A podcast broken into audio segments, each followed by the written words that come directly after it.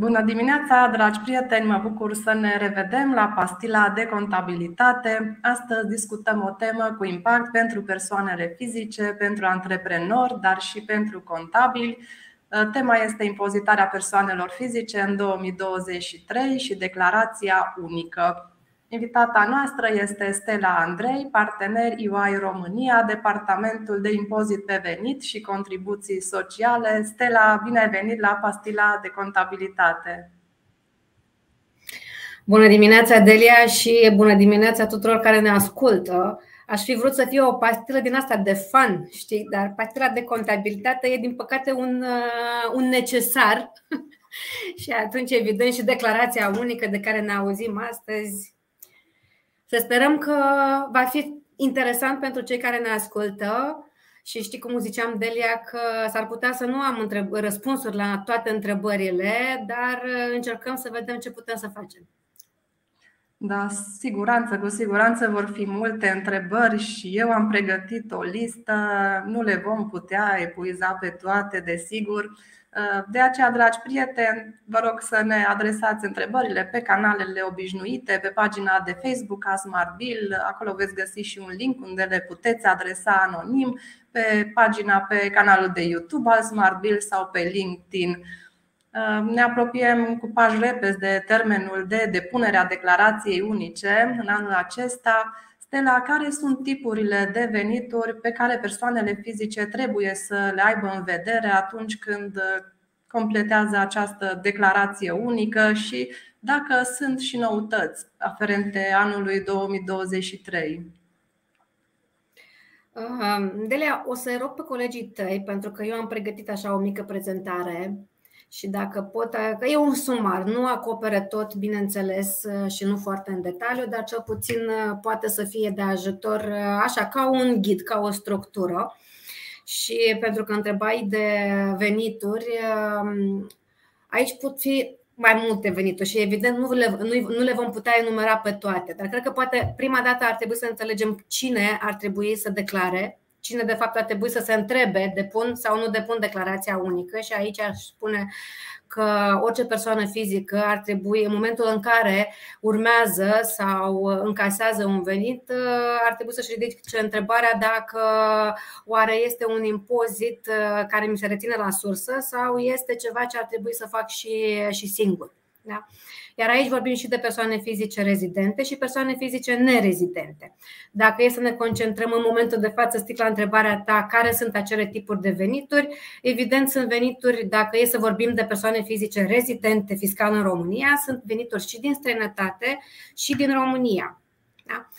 În cazul veniturilor din România, avem evident categoria celor, celor care e cu, sunt cu impozitare la sursă, și atunci impozitul nu declarăm pe declarația unică, dar va trebui foarte posibil să depunem declarația unică în scop de CASS, adică contribuția la sănătate, sau sunt venituri uh, pentru care se datorează și, uh, și impozitul prin declarația unică.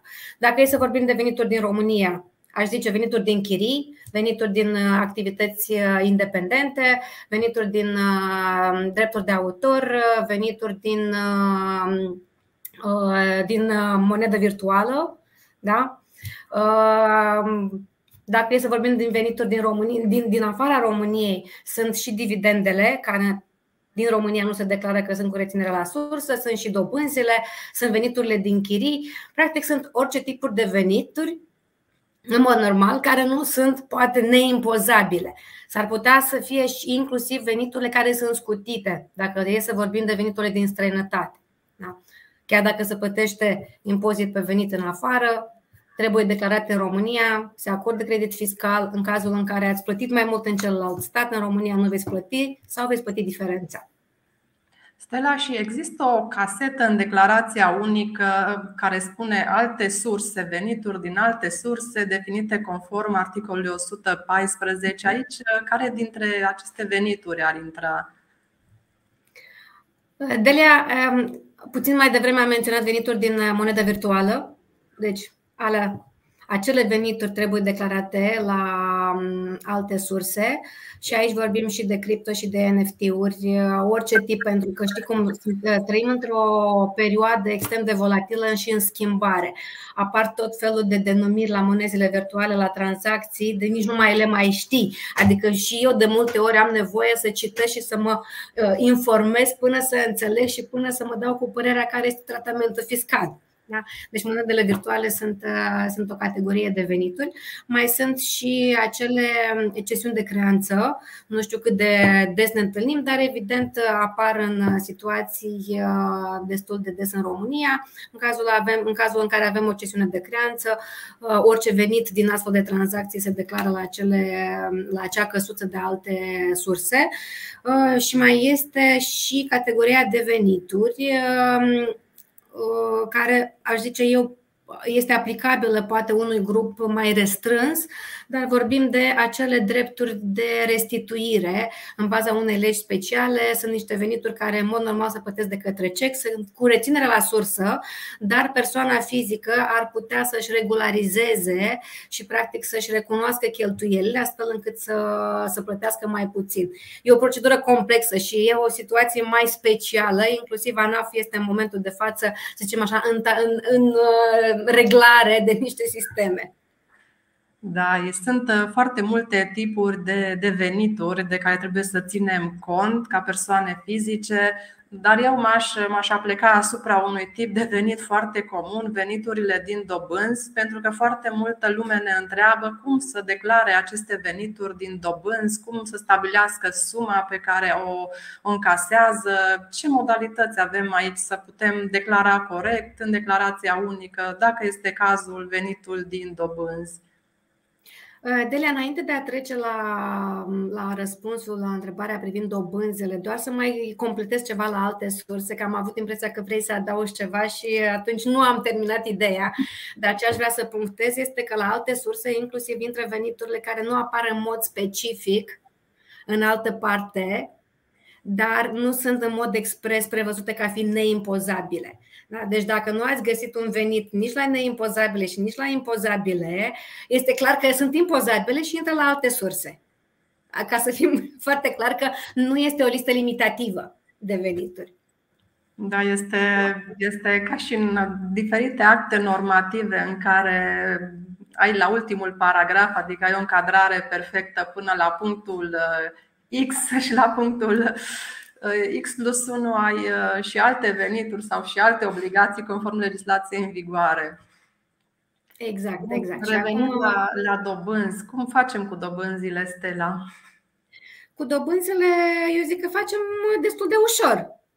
Părerea mea. Acum uh, să vedem și ce se întâmplă în practică. Știi cum de multe ori teoria nu neapărat uh, este în concordanță cu practica și se întâmplă multe lucruri. Um, cel puțin din ce am văzut eu este uh, dacă e să vorbim despre dobânzele din România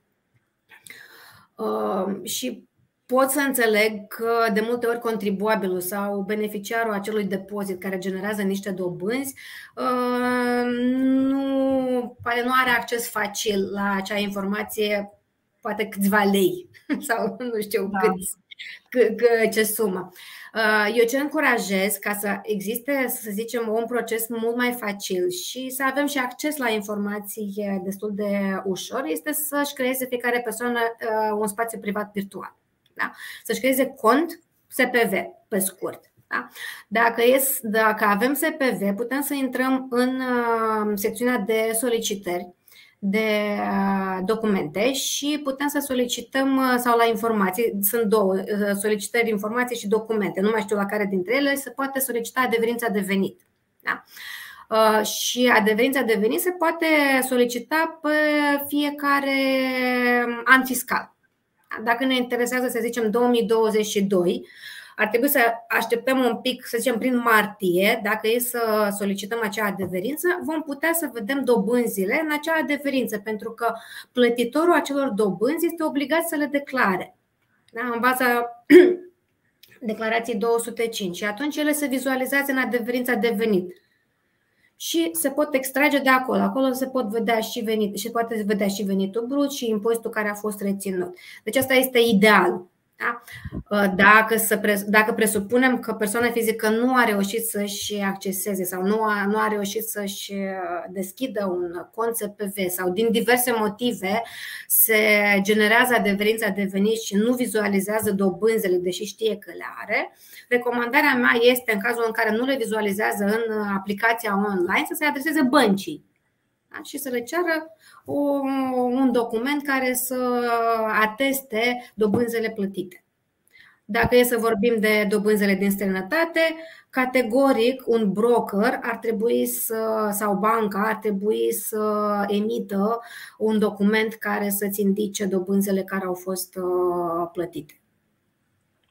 Mulțumim. Acum trecem la un alt, un alt tip de venit uh, comun și el, venitul din dividende și aici au existat câteva modificări legislative în anul 2023. Este vorba de cele trei plafoane și avem frecvent întrebarea aceasta de la antreprenori ce se întâmplă cu declararea acestui impozit pe venitul din dividende de exemplu, în trimestru întâi depășim primul plafon de 6 salarii, în al doilea trimestru depășim plafonul de 12 și în al treilea trimestru depășim 24 de salarii.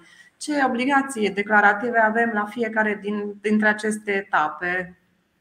Ok. Uh, la fel ca și la dobânzi, veniturile din dividende, cele obținute din România, nu se impozitează prin declarația unică. Da? Deci ambele categorii sunt cu reținere la sursă în ceea ce privește impozitul. Ehm, declarația unică este relevantă, exact cum ziceai tu, în context de contribuție de sănătate și e posibil să nu fi menționat eu la întrebarea anterioară cu dobânzile. Da? Deci declarația unică pentru dobânzi din România se depune strict uh, în contextul în care se depășește plafonul uh, în ceea ce privește plata contribuției de sănătate. Plafonul uh, pentru 2022 și noile plafoane pentru 2023 sunt anuale de ea. Da? În consecință, uh, indiferent când se realizează venitul în decursul unui an, eu iau practic uh, suma integrală pe tot anul. Am, am primit uh, dobânzi, să zicem, în uh, ianuarie, uh, dividende în martie, eu le adun pe toate la sfârșit da? și calculez dacă plafonul pentru 2022, indiferent de perioada din an, dar per total mi-a depășit plafonul, atunci evident datorez contribuția de sănătate. Da? Același lucru se întâmplă și în 2023 pentru cele trei plafoane. Adică la sfârșitul anului trag linia și văd în care dintre categorii mă încadrez. Avem o altă Delia, dacă ți se pare că nu răspund la întrebare complet. Nu. Poate mai scapă. Îți mulțumesc, Stella. E foarte, foarte complet și apreciem mult răspunsurile tale și claritatea cu care ni le prezinți. Trec mai departe la următoarea întrebare. Avem o listă mare și avem și multe întrebări de la cei care ne urmăresc. Vă mulțumim pentru întrebările adresate și dacă doriți puteți să mai, mai postați întrebări, le vom prelua pe măsură ce evoluează discuția. Aș trece eu repede printr-o întrebare uh, legată de vânzarea de părți sociale. De exemplu, o persoană fizică vinde părți sociale pe care le are în patrimoniul personal unei alte persoane fizice. Acestea cum ar trebui să le declarăm? Ce taxe se aplică? Știi, cu părțile sociale sau cu, cu acțiunile au fost niște modificări, dar acele modificări legislative se referă strict la cele unde avem un intermediar uh, român. Da? Dacă e să vorbim de o tranzacție, cum zici tu, de la persoană fizică la persoană fizică, atunci uh, plata uh, venitului ar trebui sau plata uh, impozitului de, de altfel pe um, câștigul de capital este datorat de către persoana care încasează acel câștig de capital da? și depune declarația unică. O depune atât în scop de impozit pe venit și cât și contribuție socială de sănătate în cazul în care se, se depășește acel plafon. Avem uh, două întrebări primite de la cei care ne urmăresc pe această temă. Dacă la veniturile din titluri se depune declarația unică pentru impozit? Deci dacă e să vorbim de uh, părți sociale, da? nu știu la ce titluri se referă doamna, dar dacă e să vorbim de uh, transferul de părți sociale, se depune declarația unică și se declară în uh, acele uh, transfer din titluri de valori, dacă mi-aduc eu bine aminte din declarație.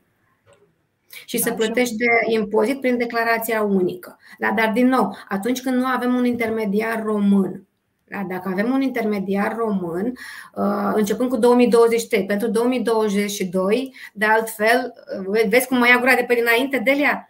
Confund cu toate modificările. Deci dacă e să vorbim de declarația pentru 2022, regulile sunt în continuare aceleași. Da? Se depune declarația unică uh, și se plătește impozit pe venit și CSS dacă este cazul. Începând cu 2023, că tot vorbeam și de schimbări, în cazul în care avem tranzacții și avem un intermediar român, de exemplu un broker, da? român, atunci uh, uh, se modifică lucrurile aici și uh, persoana nu va mai fi obligată să depună declarația unică, începând cu veniturile din 2023, ci reținerea se va face de către intermediar și plata. Și rămâne CASS-ul în cazul în care se depășește plafonul să se declare și să se plătească de către persoana fizică. Mulțumim. Uh, Stella, pentru ce tipuri de venituri obținute de persoanele fizice se datorează și CAS? CAS-ul, așa pentru claritate, este vorba de contribuția de asigurări sociale și reprezintă practic pensia. Da? Pensia se datorează, nu se datorează pentru venituri pasive.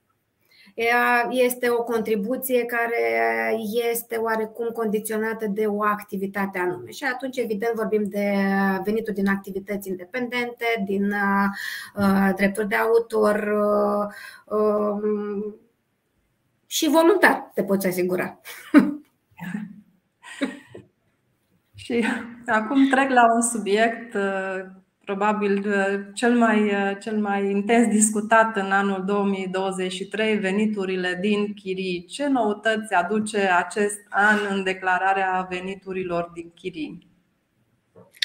Uh, veniturile din chirii, Delia, um, Știi foarte bine că ne-am auzit puțin mai devreme și am discutat problemele care au fost generate de diverse situații.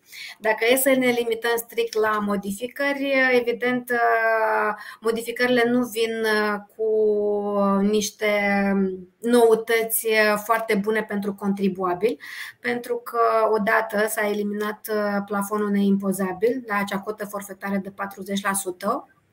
Deci acum se plătește, se va datora începând cu veniturile acestui an din 2023 la atenție, uh, la venitul brut uh, și în plus, uh, bineînțeles că există și un, un impact în ceea ce privește contribuția de sănătate, că s-au introdus cele trei plafoane și sunt aplicabile și la veniturile din, din chirii. Și încă o modificare care este foarte importantă este că trebuie să înregistrezi contractul de închiriere la, la ANAF, e formularul 168 Cred că undeva avem și un, uh, da, un QR code. Am zis să fim mai moderne de Elia, să nu fiu cu o, prezentare, o prezentare fără niște linkuri utile persoanelor care ne ascultă, așa că puteți, dacă uh, apropiați uh, telefonul cu camera, puteți să accesați direct diverse documente sau linkuri cu informații utile pe, pe ANAF, pe site-ul ANAF. Da? Și aici aveți inclusiv un link cu, uh, cu calea spre acel formular 168. Și atenție, uh, modificarea respectivă nu este doar pentru noile contracte, da? inclusiv cele care sunt în derulare, uh, deci sunt mai vechi și sunt încă în derulare, persoanele ar trebui să aibă în vedere că trebuie să depună acest formular, trebuiau să depună de altfel, până, sau de fapt trebuie, până la sfârșitul lui martie. Deci mai sunt. Mai 31, 31 martie este termenul limit, limită. Avem o întrebare frecventă de la clienți, de la persoane fizice care își doresc să declare corect uh, taxele și uh, întrebarea cum se declară contractele de chirii în valută versus cele în lei. Aș începe cu cele în valută și să pornim de la cazul în care avem o persoană fizică care închiriază un apartament în România și întocmește contractul cu chiria în valută, exprimată în valută, ce obligații declarative are, ce capitole trebuie să completeze și aici, dacă ne poți spune, te rog, și despre ce curs valutar folosim ca să declarăm corect chiria respectivă. Uh, uite că n-am deschis declarația să mă uit, uh, să am, uh, să am acces facil la declarație, să mă uit la ce capitol, dar hai să vorbim așa la mod de general că ele pot fi ușor identificate, aș zice eu. Um, veniturile din chirii în valută. Da? Evident, um, se bifează veniturile din, din România. Dacă mi-aduc bine aminte, este, intră la veniturile din, cu cotă, venituri din chirii cu cotă forfătară, da? Și mai, uh, la, în momentul în care se bifează veniturile din chirii, apar două căsuțe, venituri în valută și venituri uh, sau plata în valută sau lei. Da? Evident, bifăm uh, căsuța cu valută. Lucru bun referitor la ce curs folosim este că s-a schimbat legislația. Înainte era o nebunie că trebuia să luăm în, cur, în considerare niște cursuri valutare lunare. Acum cel puțin avem un singur, un singur curs și oare cum este o aliniere la alte venituri, aș zice eu, mă rog, în context de venituri din străinătate. Și atunci luăm acel venit, uh, acel curs valutar care este um, postat de către BNR și este cursul uh, mediu anual. Da?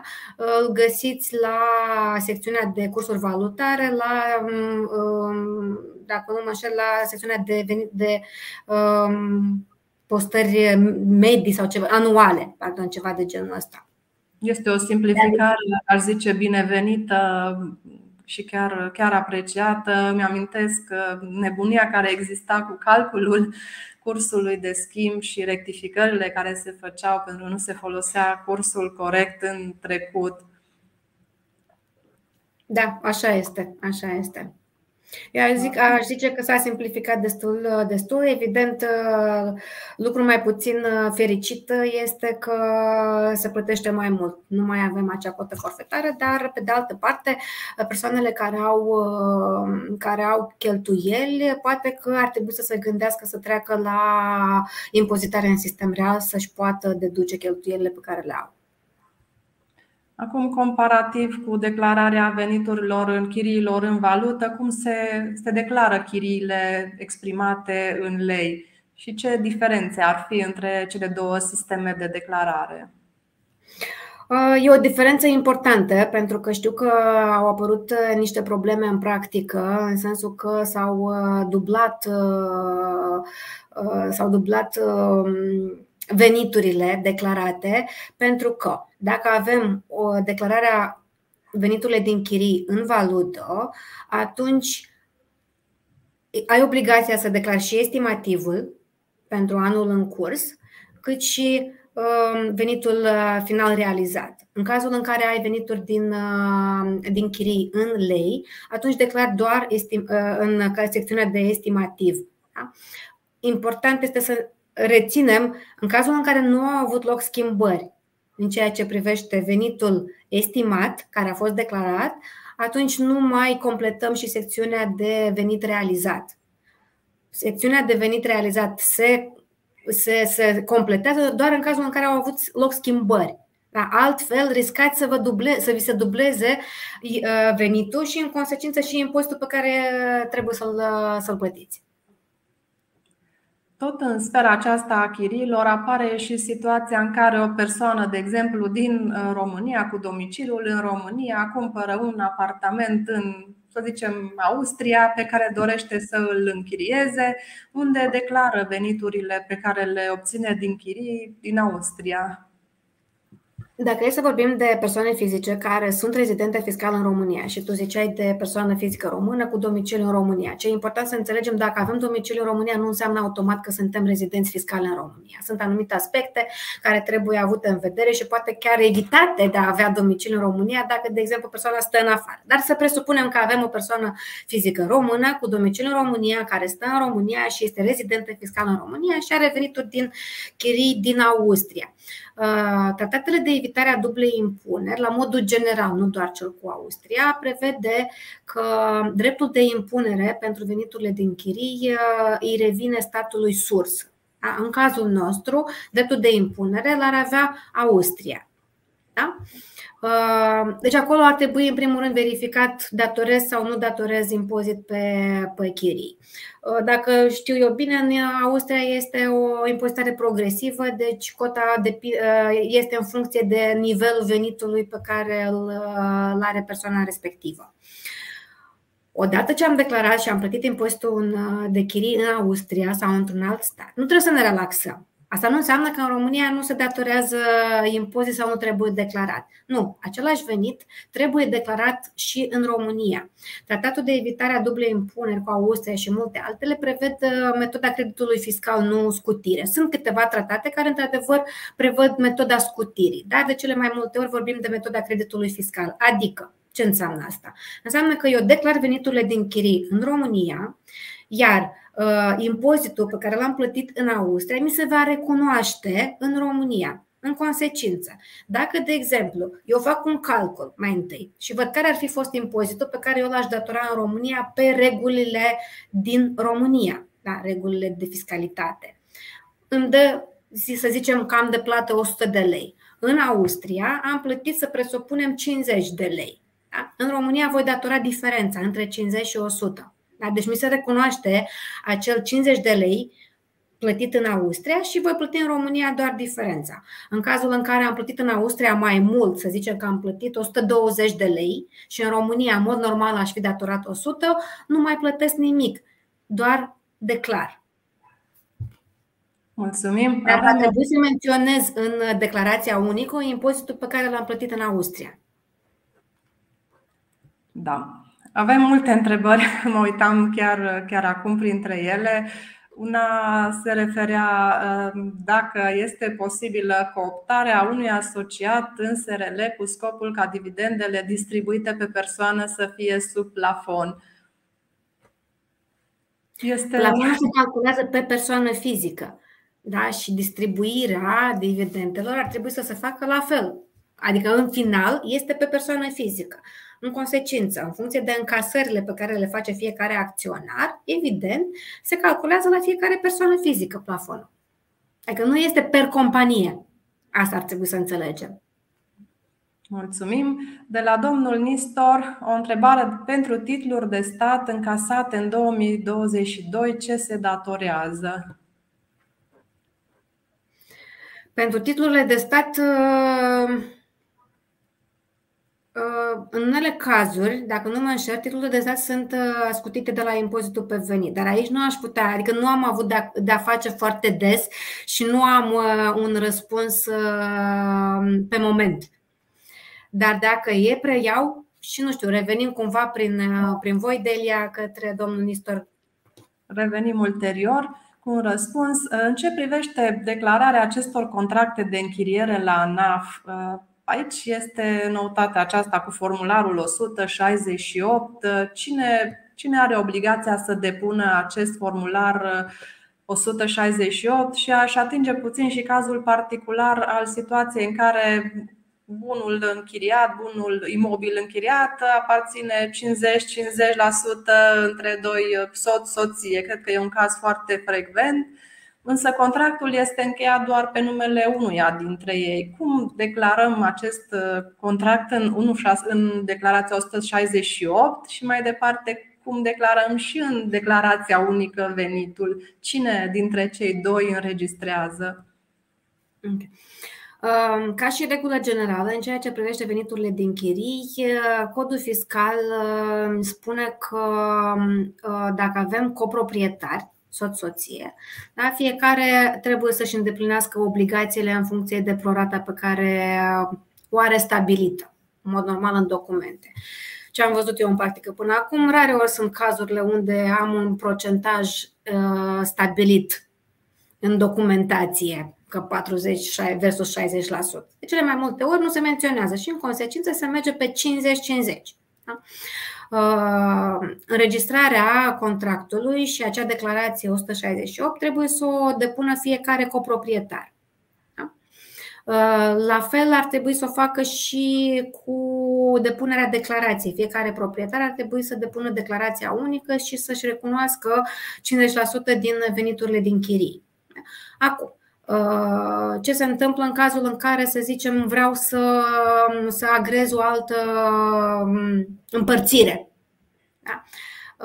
Uh, din câte știu eu, nu sunt notar și nu sunt nici avocat, dar din câte știu eu, nu pot eu, de exemplu, dacă am în coproprietate cu soțul un, uh, un apartament, nu pot eu singură să mă duc și să fac un contract de, de închiriere. În mod normal ar trebui să mă duc la notar și să fac uh, o, o împuternicire. Adică trebuie să existe niște documente oficiale prin care mie mi se acordă dreptul de a încheia acel contract.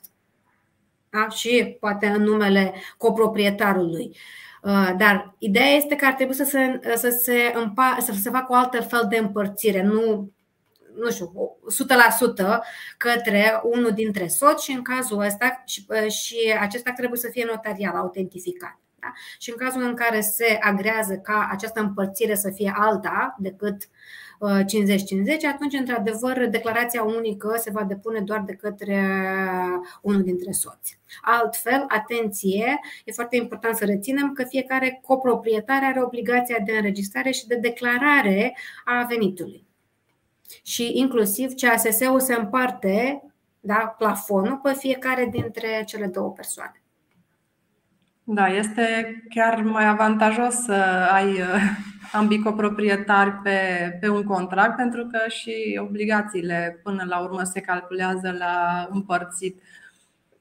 Uh, avem o întrebare. Cum procedez în cazul în care nu am depus declarația unică în ultimii ani? Pot să depun una pentru toată perioada anterioară sau trebuie câte una pentru fiecare an în parte? Răspunsul este foarte simplu, una pentru fiecare an în parte. Deci nu se poate cumula, uh, nu se pot cumula mai mulți ani într-o singură declarație. Declarația este pe an fiscal. Doamna Simona Vladu ne întreabă că dacă în contractul de chirie se precizează că chiria este de 150 de euro plătită în lei la cursul BNR din ziua plății, atunci noi de fapt considerăm că veniturile sunt în lei sau în euro. În ce 168 cum declarăm?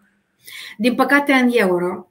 Și de ce vă spun asta? Pentru că legislația nu îți prevede uh, plata, deci prevede două cazuri, plata în valută și plata în lei. Da? Una este ce prevăd eu în contract, pentru că aș vrea oarecum să mă asigur că nu sunt impactat poate de, de fluctuația de curs valutar, și alta este cum încasez. Da? Deci, dacă am uh, am, am prevăzut în valută, voi calcula în valută și cursul valutar uh, mediu. Am încercat să propunem niște modificări la codul fiscal pentru, pentru tocmai uh, a, a proteja, aș zice eu, contribuabilul, dar uh, nu s-a întâmplat. Da. Eu, eu recomand chirile să fie exprimate în lei. E mult mai simplu de declarat, după părerea mea, și e, toate formalitățile sunt, sunt net simplificate. O întrebare tot anonimă, dacă se poate depune declarația 168 online? Uh, da, da. Uh, nu știu, nu am verificat dacă există deja, dacă a apărut în uh, e-guvernare sau prin SPV ca atare, ca declarație, dar se poate depune prin SPV și nu, nu văd o problemă. În mod normal se încurajează orice corespondență, orice depunere în format electronic, nu neapărat mersul la ghișeu și depunerea în format fizic. Da, mai ales că în această perioadă e destul de aglomerat la ghișele ANAF, la secțiunea persoane fizice. Aș avea o altă întrebare păi, referită Guvernare am vrut să zic, nu ghișeu, prin ghișeu plătești. E guvernare. Da. Este posibil ca o societate să plătească asociatului dividende în valută și dacă da, ce curs valutar putem folosi pentru ca să estimăm corect încadrarea în plafoanele pentru CASS? Uh, da, știu că aici au fost niște discuții, într-adevăr. Uh, plata în valută, în ceea ce privește strict dividendele, uh, este posibilă, chiar dacă să zicem că vorbim de plăți între um, două persoane rezidente, persoane juridice fizice, deci două persoane, să zicem, la modul general. Da? Uh, deci plata dividendelor este posibilă în valută. Evident, sunt anumite aspecte care trebuie urmărite, adică trebuie să fie o decizie AGA, uh, să se prevadă cursul valutar uh, la care se face plata, pentru că, în mod normal, în situațiile financiare, dividendele ar trebui reflectate în, în, în lei. Da? În ceea ce privește declararea, plătitorul va calcula de asemenea echivalentul în lei, dar la cursul uh, valutar din ziua plății. Și atunci aș spune eu, chiar dacă nu avem nimic prevăzut în mod clar în lege, în ceea ce privește um, venitul respectiv în scopul calculării plafonului în scop de, uh, pentru CASS, aș zice că ar trebui să se folosească același, uh, același curs valutar. Adică nu aș merge pe prevederile specifice veniturilor din străinătate, unde, unde am un curs valutar mediu sau veniturile în chirii, unde la fel am în mod expres prevăzut. Acolo am deja o bază și ANAF are acces la acea bază uh, de calcul în scop de impozit pe venit și atunci aș zice Asta îmi spune logica mea. Aș zice, nu este ceva clar prevăzut de codul fiscal, dar aș zice că ar trebui să luăm în calcul aceeași bază. Mulțumim. Avem o întrebare despre chirii, despre veniturile din, din chirii. În ceea ce privește veniturile din chirii de declarat în declarația unică, nu se mai acordă cota forfetară începând cu anul 2023, însă este permisă recunoașterea anumitor cheltuieli cu reparații, renovări, cum se procedează? Uh, ar trebui să se opteze pentru trecerea în sistem real. Și dacă nu mă înșel eu, uh, o astfel de opțiune este oarecum uh, obligatorie pentru perioada de 2 ani, dacă nu mă înșel, ar trebui verificat, dar asta este foarte important să se treacă, să se bifeze, că se trece la sistem real și atunci se poate recunoaște și se pot recunoaște cheltuielile, evident, în baza documentelor justificative. Mulțumim. Tot vorbit de dublarea, posibilitatea, existența posibilității dublării impozitului în funcție de cum declarăm noi pe declarația unică anumite tipuri de venituri. Dacă ar fi să facem o delimitare, ce tipuri de venituri se declară numai pe capitolul 2 pe estimat și ce tipuri se declară și pe capitolul 1, dar și la capitolul 2? Uh, deci la capitolul, uh, mai puțin să mă uit eu puțin la pe declarație, să văd dacă. Um, da, au fost multe, multe La estimată este ce am vorbit în primul rând uh, de veniturile din chirii, da, în, în lei. De da. asemenea, da. mai sunt veniturile din, cred că, dacă nu mă înșel, cele din uh, agricultură, mai sunt venituri tot așa la categoria de estimative. Um...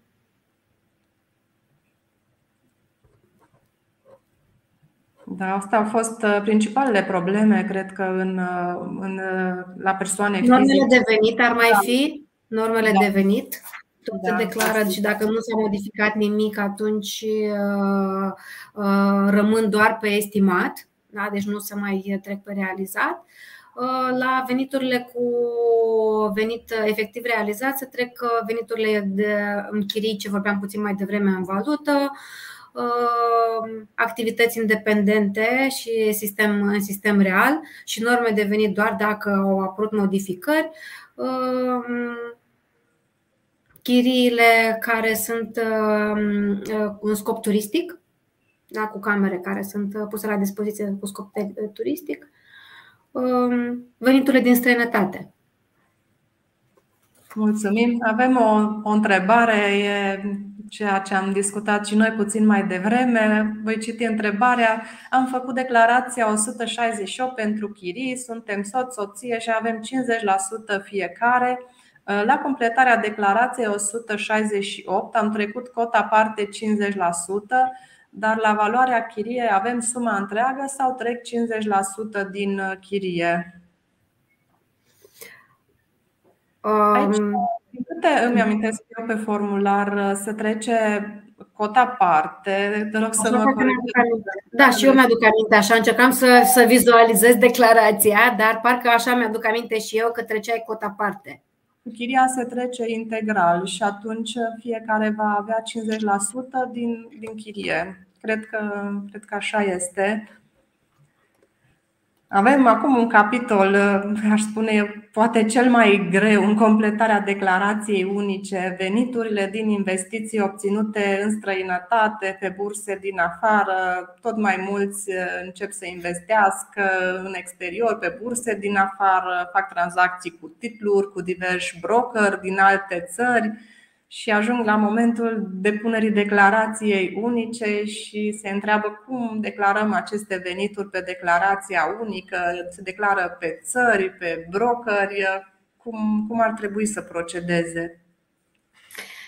Delia și în prezent, adică de-a lungul anilor m-am tot confruntat cu situații de genul ăsta și trebuie să recunosc că a fost și într-o dezbatere oarecum cu reprezentanții autorităților fiscale și, uh, și părerile sunt, se împart.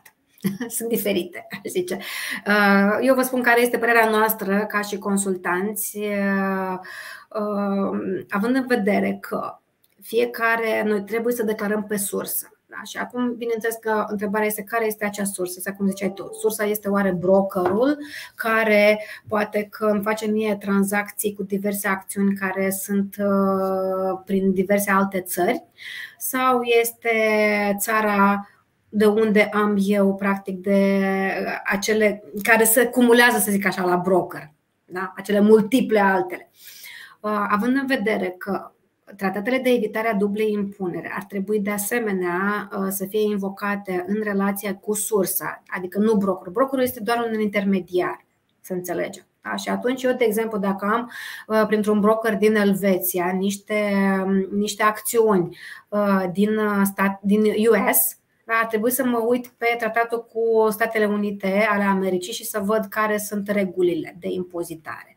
De cele mai multe ori, aș zice eu, cred că în, în toate tratatele, dreptul de impunere pentru veniturile din câștig de capital, de exemplu tranzacțiile la bursă, se impozitează în țara de rezidență. Da? Adică nu ar trebui să se rețină în țara sursă și ar trebui să se impoziteze, să se declare și să se impoziteze în România. Evident, un broker poate să îmi și niște dividende. Da? Atunci regulile sunt diferite. Pentru dividende, la fel, ar trebui să mă uit să văd dacă, să zicem că brokerul din Elveția și din nou acțiunile le am din uh, Statele Unite și am niște dividende din Statele Unite. Uh, mă uit pe tratatul de evitare a dublei impuneri, care îmi prevede o cotă maximă pentru veniturile din dividende care ar putea să se impună în țara sursă. Da? Și atunci în România o să mi se recunoască. Ce vreau să spun este că din punctul meu de vedere nu ne uităm la țara unde este brokerul, ci ne uităm la țara unde este efectiv sursa acelor, acelor tranzacții. Da? Și în consecință merg pe tranzacție și pe sursă uh, care trebuie declarată în, uh, în declarația unică. Uh, altfel, ar putea să apară diverse situații uh, contradictorii și problematice, aș zice eu. Dar și în cazul în care declarați, cum vă spun eu, s-ar putea să apară întrebări. De ce? Practice. Pentru că în cazul în care se face uh, schimb de informații între state și lucrul ăsta se întâmplă din ce în ce mai des, schimbul de informații va veni din Elveția, de exemplu, unde este brokerul. Da? Este foarte important să avem și să putem oarecum uh, uh, conecta acele informații pe care le transmite brokerul cu ce am declarat noi uh, în, în declarație. Cred că la, la declararea acestor tipuri de venituri este foarte utilă, chiar necesară existența unui consultant care să poată să studieze și convențiile și să cunoască toate aceste detalii. Pentru că o persoană fizică, pentru o persoană fizică care nu e în acest domeniu, ar fi mai, mai complicat să aibă acces la toate aceste informații. Exact, exact. Și, de exemplu, dacă ar fi să apeleze și la un consultant, i-ar putea recomanda, pentru că dacă ne uităm, de exemplu, pe tratat și, se, tratat și sesizăm că impozitul care a fost reținut în celălalt stat este mai mare decât cel prevăzut în, în tratat, sau poate că nu se datorează deloc dar totuși mi-a fost reținut, aș putea să inițiez o discuție și poate că această impunere a fost făcută doar pe motiv că nu i-am prezentat certificatul de rezidență fiscală din România.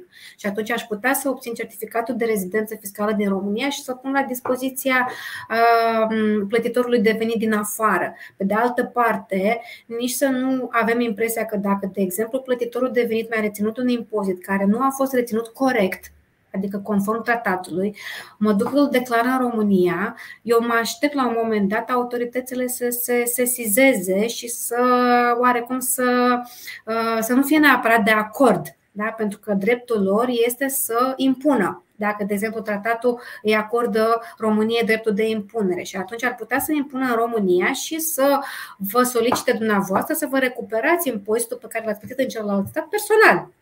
Și atunci lucrurile se complică. Cum funcționează, începând cu anul 2023, reportarea pierderilor care se obțin pe bursă? Uh, Delia, aici vorbeam, știi ce, vorbeam puțin mai devreme legat de modificările legislative. Dacă nu vorbim despre um, tranzacțiile pe bursă, pe bursa din România nu există nicio modificare, în continuare putem să recunoaștem pierderea, dar este foarte important orice pierdere pe care o avem, de exemplu, din afară, să o declarăm. Pentru că dacă nu o declarăm, în anul următor nu vom putea uh, compensa cu un eventual câștig. Da? Deci acolo nu s-au schimbat uh, regulile, avem uh, reportare de la an la an, maxim șapte ani.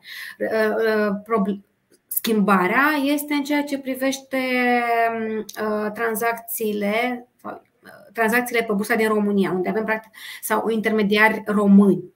Da? Și în cazul respectiv, având în vedere că s-a diminuat povara fiscală, avem 1 sau 3% în funcție de perioada de deținere a acțiunilor, nici nu se mai permite reportarea pierderii de, pe, de la un an la altul. Da? Adică se trage linie, practic, la sfârșit de an, se calculează uh, tratament, sau se determină tratamentul fiscal, iar pierderile nu se reportează de, pe, de la un an la altul. Mulțumim. Doamna Mariana Nițoi ne întreabă unde declarăm veniturile din dobânzi. Veniturile din dobânzi, dacă e să vorbim din România, ele nu se declară în scop de impozit pe venit. Da? Impozitul s-a reținut la, de către plătitor. Dacă e să le declarăm în scop de CASS, pentru că știm că am depășit plafonul sau plafoanele din 2023 uh, sunt la venitul din investiții, dacă nu mă, mă înșel eu, la um, declarația unică. Mulțumim. Uh, o întrebare bună. Care sunt sancțiunile în cazul nedeclarării veniturilor în declarația unică? Aș spune, principala sancțiune este o listă de declarații făcute ulterior, din urmă, ceea ce e mult mai complicat. Asta aș vedea ca principala sancțiune. Sancțiunile de ele sunt diverse. Da? Sunt sancțiunile pentru. Există o amendă care este prevăzută de codul de procedură fiscală pentru nedepunerea declarației și ea este între, dacă nu mă înșel, 500 și 1000 de lei. Da?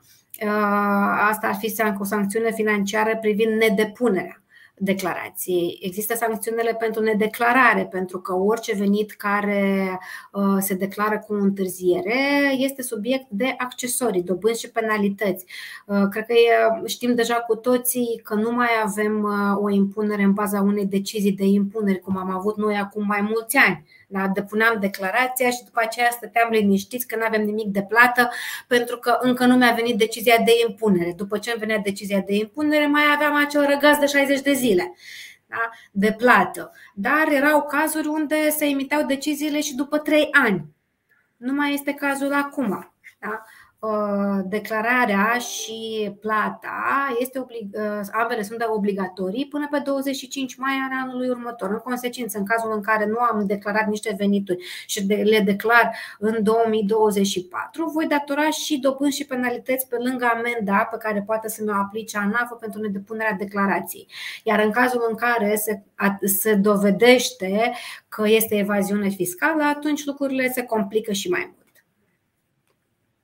Mulțumim. Avem mai multe întrebări. Voi mai prelua câteva dintre ele. De la doamna Sorina Sandu, locuiește în Grecia, locuiesc în Grecia și îmi plătesc aici toate taxele necesare. Am în România un apartament dat spre închiriere, pot plăti sănătatea doar în Grecia? Da.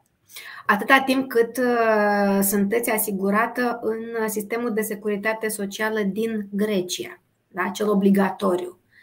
Uh, în cazul, uh, în cazul de genul ăsta se poate obține un formular care să ateste faptul că dumneavoastră sunteți asigurată în sistemul de acolo și să depuneți în România uh, declarația 603, dacă nu mă înșel,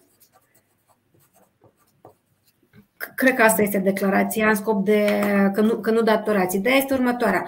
Um, există un regulament pe securitate socială la nivelul Uniunii Europene da? Um, și în baza acestui regulament o persoană uh, fizică din, uh, dintr-un stat membru nu poate să plătească sau nu ar trebui să plătească contribuții sociale în două state. În consecință, uh, pentru a elimina dubla contribuție, ar trebui să faceți dovada asigurării din Grecia în România și, și um, în consecință, nu veți datora aceasta în România. Mai avem o întrebare de la doamna Dea Chioana. Dacă în urma decesului unuia dintre asociați, moștenitor legal este un copil minor care a încasat dividende, se depune declarația pe numele minorului sau a tutorelui legal, se datorează CASS? Este o, o speță mai, mai rar întâlnită ca un copil să încaseze dividende din asemenea situații? Da, se întâmplă. Um, nu aș avea un răspuns pe, pe moment. Eu zic că ar trebui să fie pe uh, să fie prin tutore, uh, dar ar trebui să verific. Nu știu, poate tot așa revenim uh, prin, prin voi, Delia, cu un răspuns. Venim ulterior. O altă întrebare e tot din sfera chiriilor. Suntem soț, soție, deținem un apartament 50-50, am făcut contract de închiriere, dar numai pe numele meu, soțul. Vă rugăm să ne spuneți cine depune declarația unică amândoi sau doar, doar soțul. Um, în primul rând, sper că, adică nu știu cum s-a, s-a decis uh, prin notar acea împărțire de care vorbeam ceva mai devreme. Da. Dacă ați făcut-o pur și simplu la mica înțelegere sau un contract fără să fie autentificat și doar pe numele noastră, nu este ok. Da? Ar trebui această uh, repartizare sau împărțire diferită să se facă printr-un act notarial. Da? Uh, în consecință, dacă nu ați făcut-o printr-un act notarial, astfel încât să, să fie clar că uh, acea împărțire este diferită, atunci declarația trebuie să o depună fiecare coproprietar în parte. Mulțumim. Mai avem o întrebare tot din zona contractelor de închiriere. Cum facem în situația în care am semnat un contract de închiriere în februarie 2023 pe 12 luni am depus declarația unică cu un venit estimat 11 luni, dar chiriașul pleacă în martie, deci la, la o lună. Trebuie să plătesc 11 luni cât am declarat la început. Nu, în niciun caz. Teoretic, obligația de, de declarare și de depunere a declarației unice este sunt 30 de zile. Da? Să zicem că uh, n-am reținut, pleacă în martie, nu știu dacă s-au făcut cele 30 de zile, dar să presupunem că s-a depus declarația unică pentru venit estimat. Da? În momentul în care știți că vă pleacă chiriașul, depuneți o, o rectificativă modificând venitul estimat. Da? Și, evident, nu va trebui să plătiți pentru că nu aveți un venit pe care îl, îl primiți. Mulțumim. Dar este important să rectificați. Stella, am o întrebare pe care e ultima întrebare din lista lungă de întrebări pe care le-am adresat astăzi. O întrebare care apare din ce în ce mai mult în mediul, în mediul public. Avem tot mai des informații legate de inspecții care se derulează la persoane fizice și de constatări a unor sume fabuloase identificate în urma controalelor. Care sunt intențiile ANAF în perioada următoare legate de taxarea persoanelor fizice? Ne putem aștepta la o intensificare a inspecțiilor pe zona aceasta de persoane fizice? Delia, răspunsul va fi scurt, da, dar va urma și vor urma niște detalii din partea mea și dacă pot colegii tăi să, uh, să prezinte acel slide uh, unde am, de exemplu, am introdus strategia de creștere a conformării voluntare pentru persoanele fizice din, uh, și este vorba de strategia ANAF. Da? Strategia ANAF este pentru de creșterea conformării este pentru perioada 2023 și 2025. Sunt diverse acțiuni care sunt prevăzute în strategie uh, cu scopul de a crește, evident, conformarea voluntară. Dar sunt și acțiuni mai ferme acolo unde se sesizează că nu există o astfel de conformare. În consecință, ne așteptăm să, să apară multe controle, să continue, de fapt, că ele au continuat de lea de ceva timp. Dacă e cineva care urmărește diversele notificări pe care le face ANAF, o vor sesiza că au fost deja controle în diverse industrii, pe diverse tipuri de venituri. Au fost, au fost pe criptomonede, au fost pe comerț online și în continuare și vor continua, au fost pe curierată, au fost pe venituri din investiții. De asemenea, să fac verificări verificarea averilor. Da? Deci, practic, este vorba de verificarea persoanelor fizice care uh, potențial au un uh, venit destul de mare, dar stilul lor de viață nu justifică da? veniturile declarate. Uh, domnul președinte Anaf Heiuș a declarat în nenumărate intervenții pe care le-a avut în spațiu public că este unul dintre sectoare care este de interes pentru ANAF. Da?